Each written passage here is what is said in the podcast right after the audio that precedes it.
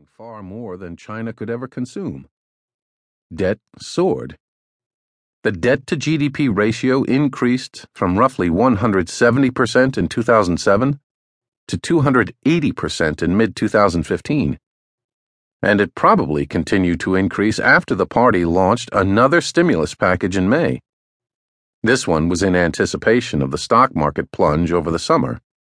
Although small stimulus programs have been initiated almost every spring, servicing and repaying the debt, most of which is owed by both private and state owned corporations, will siphon resources away from urgent social needs, such as cleaning up the environment and providing social security for the elderly and the sick.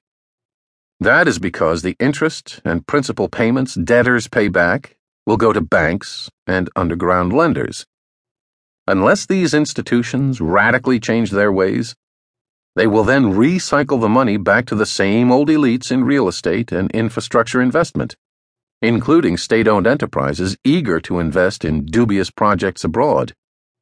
In China, the market is far too weak relative to the state to shift this national trend. So even if market forces expressed a need for resources to be reallocated to important national projects, such as public health and ecological preservation, the party state would exercise an effective right of refusal. For example, Chinese President Xi Jinping's One Belt, One Road policy, among other things, built an enormously costly network of high speed rail lines throughout Central Eurasia. Meanwhile, whatever genuine benefits there might have been from the domestic stimulus programs are fading fast. Compared with the late 2000s, it now takes several times more money in new loans to increase GDP by a percentage point. That is primarily because many of the new loans are being used to pay back the old loans, which were wastefully invested in profit losing projects. Eventually, the new loan to GDP ratio will reach a point at which the cost of more stimulus exceeds any imaginable gains.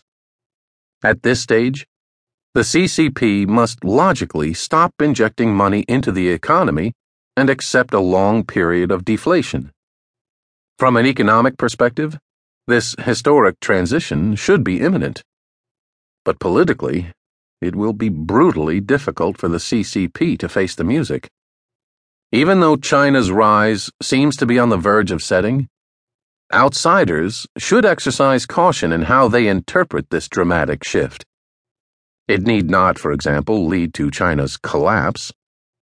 Some who predict a Chinese collapse point to the dissolution of the Soviet Union, another half reformed communist superpower.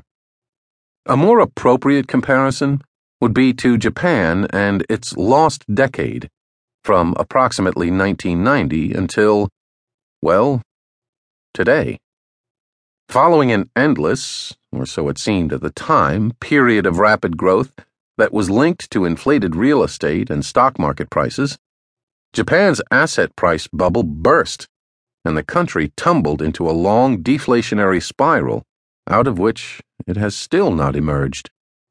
Japan's phenomenal rise thus ended. But far from collapsing, it has remained one of the world's top economies. China, of course, differs radically from Japan not only in that it is far poorer today than Japan was in 1990, but also because its authoritarian political system seems inherently ready to inflict harm on its own people and cause perpetually mounting frictions with foreign countries. The end of China's rise will most likely hurt the CCP far more than Japan's did its elites. Even so, Saying that China's rise is ending is not the same as saying the country will collapse. Poor authoritarian countries can stagnate for decades and yet never face political collapse. Moreover, China today is not a poor country. The value of Chinese assets has surely been exaggerated by excessive monetary growth. But China is still the second wealthiest country in the world in aggregate terms and is a formidable military power. China will retain that status and continue to abrade the United States and other countries, especially throughout Asia, over territorial disputes in the South China Sea, the hacking.